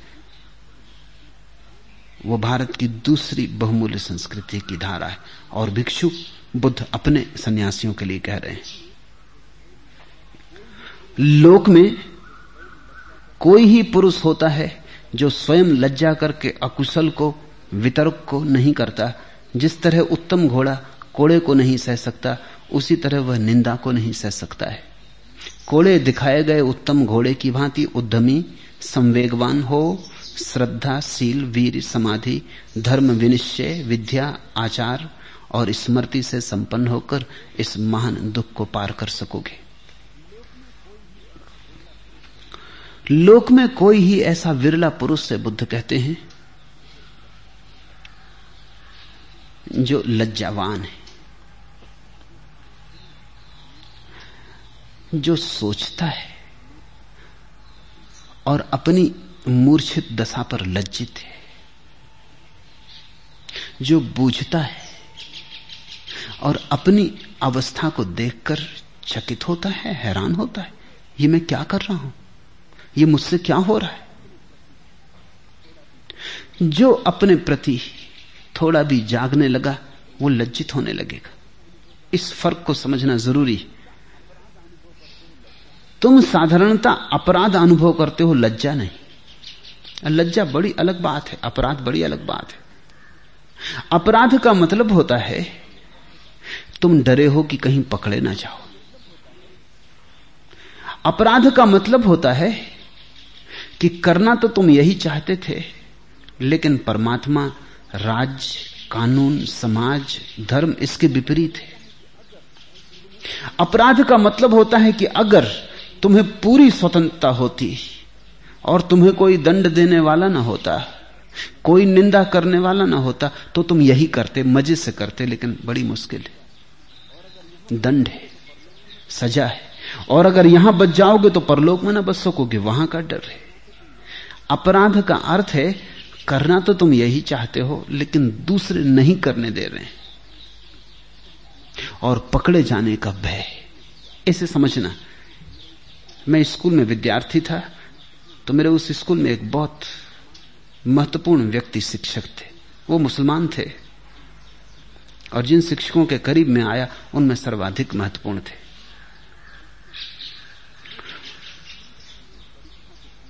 हमेशा वो परीक्षा के समय में सुपरिंटेंडेंट होते थे, सबसे बुज़ुर्ग आदमी थे। जब पहली दफ़ा मैं परीक्षा दिया और वो सुपरिंटेंडेंट थे तो मैं बड़ा चकित हुआ। वो अंदर आए और उन्होंने कहा कि बेटो, अगर चोरी करनी हो, करना। पकड़े मत जाना। हम पकड़े जाने के खिलाफ अगर तुम्हें नकल करनी हो दूसरे की, कुशलता से करना। पकड़े गए तो मुझसे बुरा कोई नहीं। न पकड़े गए, तुम्हारा सौभाग्य। अगर तुम्हें भरोसा ना हो, डर हो कि पकड़े जाओगे तो दे दो जो भी तुम ले आए हो छिपा के अनेक लड़कों ने निकाल के अपनी चीज़ें दे दी, क्योंकि यह आदमी बड़ा खतरनाक मालूम हो हम बिल्कुल सीधी सीधी बात कह रहा है, बात बिल्कुल साफ़ कह रहा है। हमें कुछ तुम्हें, तुम गलती कर रहे हो, इससे हमें मतलब नहीं है। गलती तभी है जब पकड़ी जाए। अगर तुम बच के निकल सकते हो, मज़े से निकल जाओ। मगर हम भी पूरी कोशिश करेंगे पकड़ने की।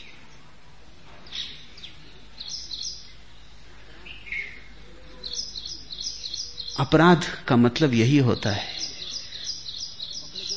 कि तुम्हें पकड़े जाने का डर है। पकड़े जाने की संभावना से तुम पीड़ित हो। और इसलिए समाज ने कानून बनाया है, पुलिस बनाई है, अदालत बनाई है, मजिस्ट्रेट बिठाया है। और इतने से भी काम नहीं चलता क्योंकि इतने से भी तुम धोखा दे सकते हो। आखिर ये सब आदमी है, तुम भी आदमी हो। तो कितने ही कुशल बिठा दो तुम न्यायाधीश। आखिर चोर भी उतनी ही कुशलता खोज सकता है। कितने ही कुशल तुम बिठा दो पुलिस वाले, लेकिन चोर भी ज़्यादा कुशल हो सकता है। सच तो यह है कि पुलिस वाले को तुम कितना पैसा देते हो। तुम कोई बहुत कुशल आदमी नहीं पा सकते। मजिस्ट्रेट को भी तुम क्या देते हो? अगर कोई कुशल आदमी होगा तो मजिस्ट्रेट होना पसंद ना करेगा। उसके लिए ज़िंदगी में और बड़े मुकाम है। वो ज़िंदगी में और ज़्यादा पा सकता है। मजिस्ट्रेट जो ज़िंदगी भर में पाएगा, वो एक दांव में पा सकता है। तो जो असली होशियार लोग हैं, वो तो बाहर रह जाते हैं। उनसे तुम कैसे बचाओगे? वो कोई ना कोई रास्ता निकालते रहेंगे। वो कानून में से दांव पैंच निकालते रहेंगे। तो फिर समाज ने भगवान की कल्पना की है कि अगर तुम यहाँ से बच जाओगे तो अगले लोक में ना बच सकोगे। अगर तुम पुलिस वाले की आँख से बच जाओगे तो परमात्मा की आँख से ना बच सकोगे। ध्यान रखना, वो हमेशा देख रहा है। वो हर जगह देख रहा है। तुम जब अंधेरे में चोरी कर रहे हो, तब भी वो मौजूद है। वहाँ तो लिखा जा रहा है। तो समाज ने अंतकरण पैदा किया तुम्हारे भीतर। ताकि तुम अगर बच भी जाओ तो भी बिल्कुल ना बच जाओ। भीतर कोई कहते रहे कि कहीं पकड़े ना जाओ, कहीं ये होना आज नहीं कल। और जब मौत करीब आने लगेगी तब तुम घबराने लगोगे अब आने लगा मरने का वक्त, अब सामने खड़ा होना होगा। और ज़िंदगी भर जो किया था, अब उसका क्या हिसाब? हिसाब देना पड़ेगा। तो जो आदमी बच भी जाता है समाज से, वो भी अपनी आँखों से नहीं बच पाता। अपराध का मतलब है, करना तो तुम चाहते थे, बुरा भी तुम न मानते थे। लेकिन समाज ने तुम्हें मजबूर किया बुरा मानने को। लज्जा बड़ी और बात है। लज्जा का मतलब है, सारा समाज भी कहता हो कि झूठ स्वीकार है, चोरी स्वीकार है, पाप स्वीकार है। फिर भी तुम अनुभव करते हो कि भूल है, गलत है। इसलिए नहीं कि कोई दंड देने वाला है। इसलिए नहीं कि कोई परमात्मा के सामने तुम्हें जवाबदार होना पड़ेगा। इसलिए भी नहीं कि कोई अपराध है। सिर्फ़ इसलिए कि तुम्हारे आत्म गौरव के अनुकूल नहीं। ये तुम्हारे होने के अनुकूल नहीं। ये तुम्हारी प्रतिष्ठा के प्रतिकूल है। ये किसी और के सामने तुम्हें नहीं गिरा रहा है, ये अपनी ही आँखों में गिराया जा रहा है। इसलिए लज्जा बड़ी और बात है। लज्जा बड़ा धार्मिक गुण है। अपराध ज़्यादा से ज़्यादा तुम्हें गैर कानूनी होने से रोकेगा। नैतिक बना देगा, लेकिन धार्मिक नहीं। लज्जा तुम्हें धार्मिक बनाएगी। बुद्ध कहते हैं, लेकिन विरले हैं ऐसे पुरुष, जिनके मन में न करने योग्य चीज़ को करने से लज्जा पैदा होती पर ऐसा ही सभी को होना चाहिए, जिस तरह उत्तम घोड़ा कोड़े को नहीं सह सकता, ये उसका अपमान है। तुम उत्तम घोड़े पर कोड़ा मत चलाना।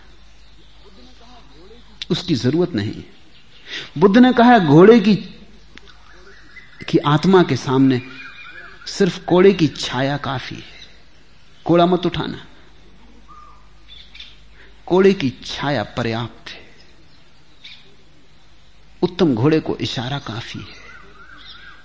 तुम्हारे भीतर अगर थोड़ी भी लज्जा है, थोड़ी भी मनुष्य की महिमा का भाव है, थोड़ा भी आत्म गौरव है अगर तुम्हें थोड़ा भी ऐसा लगता है कि जीवन एक महान अवसर है, एक महान संपदा है, एक प्रसाद है, इससे मैं क्षुद्रता में न गमाऊं। तो बुद्ध कहते हैं, घोड़े की तरह, उत्तम घोड़े की तरह, तुम भी लज्जावान बनना। सुना है मैंने, अकबर के जीवन में उल्लेख है कि चार वजीरों ने कुछ पाप किया। पकड़े गए, चारों को उसने बुलाया। पहले को उसने बुलाया और कहा कि ऐसा मैंने कभी सोचा ना था कि तुम करोगे। बस इतना ही कहा। कहा, जाओ। उस आदमी ने जाके घर आत्महत्या कर ली। ये किसी के सामने भी ना कहा था। ये बिल्कुल एकांत में हुआ था। इतना ही कि ऐसा मैंने कभी सोचा भी ना था कि तुम तुम और कर सकोगे। बस बात खत्म हो गई। दूसरे को उसने कारागृह में डलवा दिया। आजन वो घर आया। उसने कहा, घबराओ मत, शाम को मैं पकड़ा जाऊँगा, लेकिन तब तक मैं इंतज़ाम किए लेता हूँ। हर जगह से निकलने का उपाय है, जहाँ जाने का उपाय है, वहाँ से बाहर आने का उपाय है, घबराओ मत। आजन्म कारावास। लेकिन वो जेल खाने में भी जाके बाहर निकलने का उपाय खोजता रहा। तीसरे आदमी को फांसी की सजा दी। वो आदमी रुस्वत खिला के भाग निकला।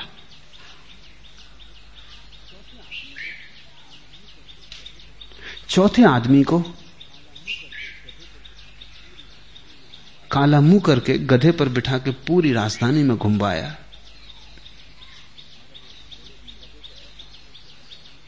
मगर वो घोड़े गधे पे ऐसा आकड़ से बैठा रहा जैसे शोभा यात्रा निकली हो। किसी ने अकबर को पूछा कि एक ही दंड था, चारों ने मिलकर एक ही पाप किया था, एक ही जुर्म किया था। इतना अलग अलग व्यवहार क्यों? उसने कहा, वो अलग अलग लोग थे। पहले आदमी से मैंने इतना भी कहा, उसके लिए मैं पछताता हूँ। ये भी नहीं कहना था। ये कोड़े की छाया भी ज़्यादा पड़ गई। उसने घर जाके आत्महत्या कर ली, बात खत्म हो गई। मैं पछताता हूँ। मुझसे भूल हो गई। मैं आंक ना पाया ठीक से कि आदमी कितना बहुमान, कितना बहुमूल्य है। ये बात ही ना उठानी थी। सिर्फ़ उसे उठा के मैं एक आँख देख लेता और घर भेज देता, बस उतना काफ़ी था। कुछ कहना नहीं था। मैंने बुलाया, कुछ कहना चाहता था और नहीं कहा, इतना काफ़ी हो जाता। उसे ज़रूरत से ज़्यादा दंड हो गया। इसका मुझे पछतावा है। दूसरे आदमी को आजन्म भेजा है, लेकिन मुझे खबरें मिल रही कि वो रुस्वत खिला के भाग निकलने की कोशिश कर रहा है जेल के बाहर आने की। बेशर्म है। उसे अगर और भी ज़्यादा सजा दी जाए तो थोड़ी होगी। तीसरे आदमी को फांसी की सजा दी, लेकिन वो भाग निकला। जैसे किसी तरह का आत्मगौरव नहीं है। चौथे को गधे पर निकलवाया है। लेकिन सुनते हैं वो घर ऐसा लौटा है जैसे शोभा यात्रा निकली हो। बड़ा प्रसन्न है कि सारी राजधानी ने जान लिया। साँझ से बैठा था। बड़ी भीड़ साँझ चल रही थी। कुछ लोग हैं जो कहते हैं, बदनाम हुए तो क्या कुछ नाम तो होगा ही।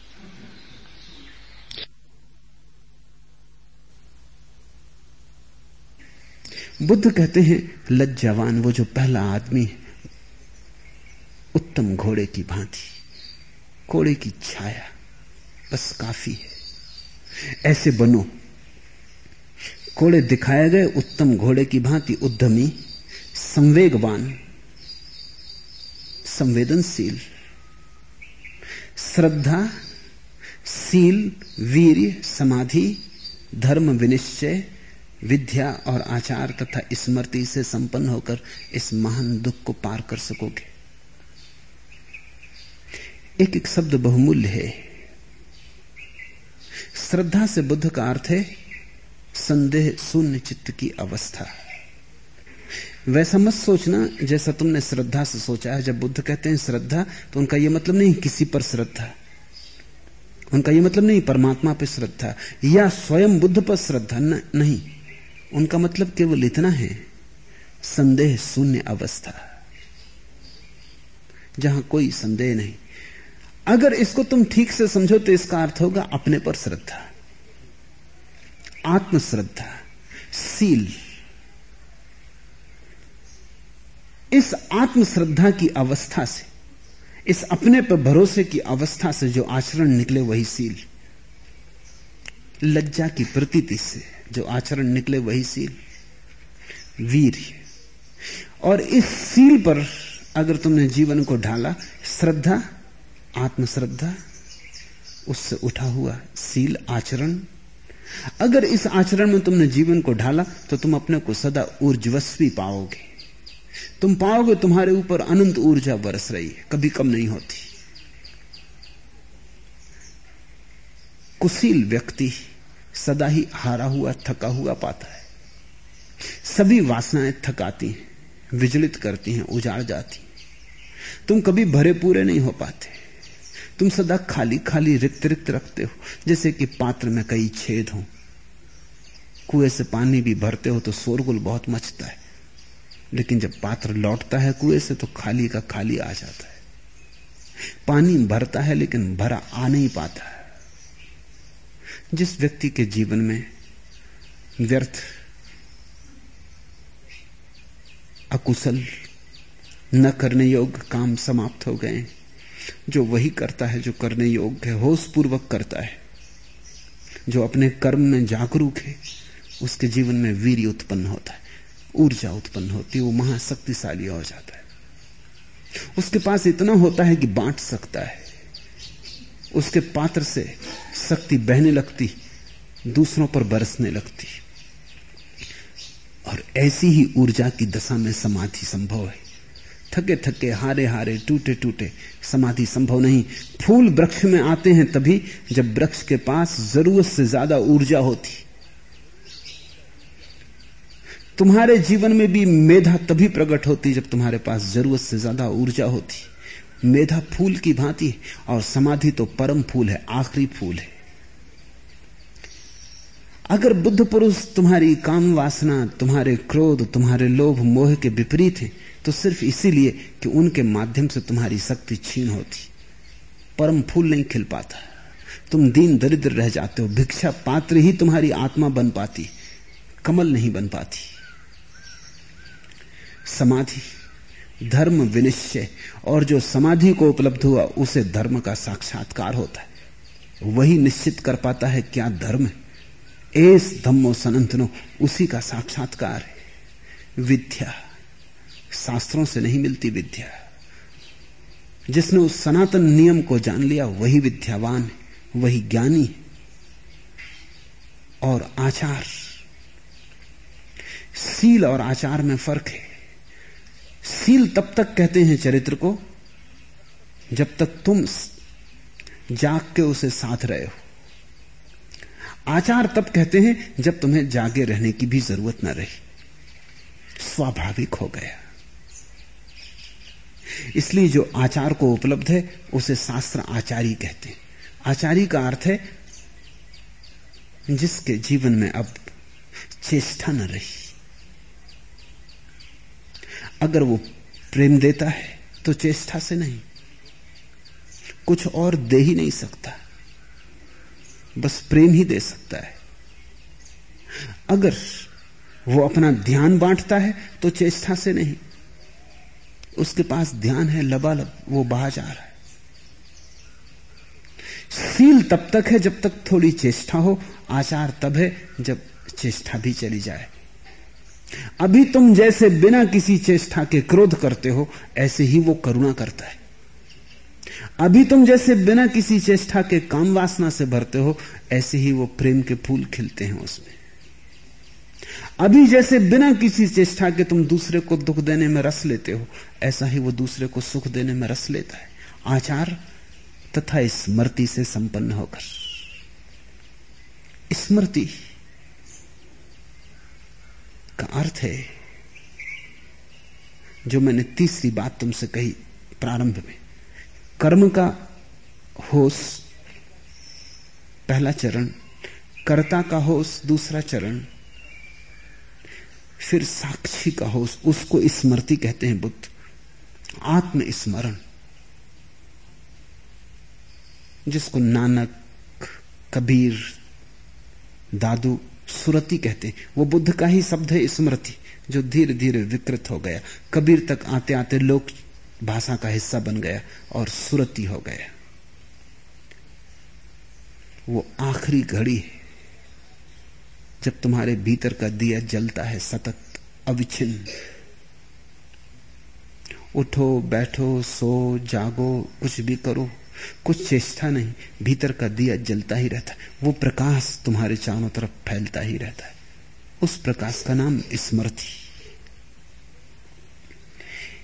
इनसे संपन्न होकर इस महादुख को पार कर सकोगे।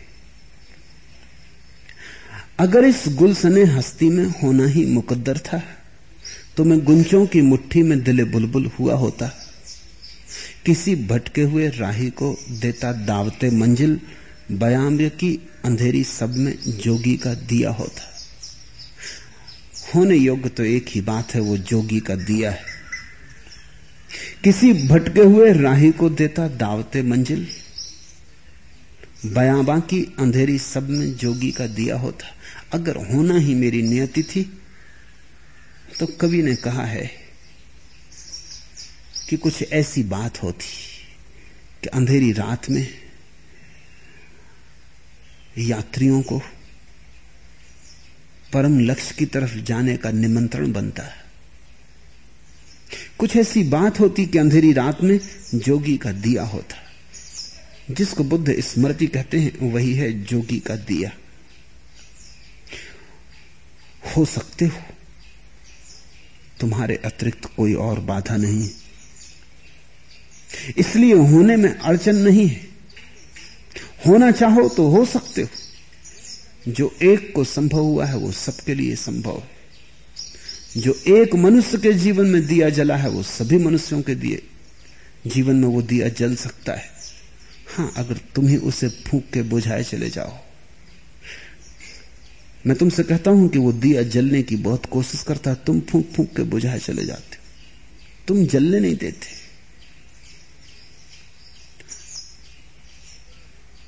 और फिर तुम दुख और धुएँ से भरे जीते हो तो रोते चिल्लाते हो। बंद करो, रोना चिल्लाना। शिकायत छोड़ो, यहाँ कोई भी नहीं है जिससे शिकायत हो सके। यहाँ कोई नहीं जिसको दोष दिया जा सके। तुम्हारे अतिरिक्त तो और कोई उत्तरदायी नहीं है। जुम्मा लो, जागो, और अपने जीवन का सूत्र अपने हाथ में संभालो। थोड़ी थोड़ी रोशनी बढ़ने लगेगी। आज जो बूंद बूंद की तरह होगी, कल सागर हो जाता है। संदेह छोड़ो, अपने पर। हटाओ व्यर्थ संदेह के जाल को, क्योंकि संदेह से भरे तुम कुछ भी न कर पाओगे, तुम कुछ भी न हो पाओगे। बहुत लोग सिर्फ़ जीते कुछ हो नहीं पाते। जीते हैं और मरते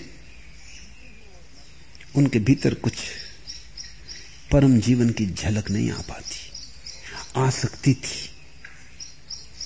मगर कोई ज़बरदस्ती नहीं ला सकता है। तुम ही ला सकते हो, बस तुम ही ला सकते हो। इसलिए समय खराब मत करो। न किसी की शिकायत में, न किसी को दोष देने में, न उत्तरदायित्व टालने में। सारी शक्ति को एक बात पर संलग्न करो। एक सूत्र पर कि तुम जागने लगो। कुछ भी करो, एक बात ध्यान रखो कि जाग कर करेंगे। हज़ार बार हारोगे, कोई फ़िक्र नहीं। एक हज़ार, एकमी बार जीत जाओगे। चट्टान भी टूट जाती और ये चट्टान तो केवल तुम्हारी ही आदतों की है। ज्योति की धार जरा इस पर बहने दो। आज इतना ही।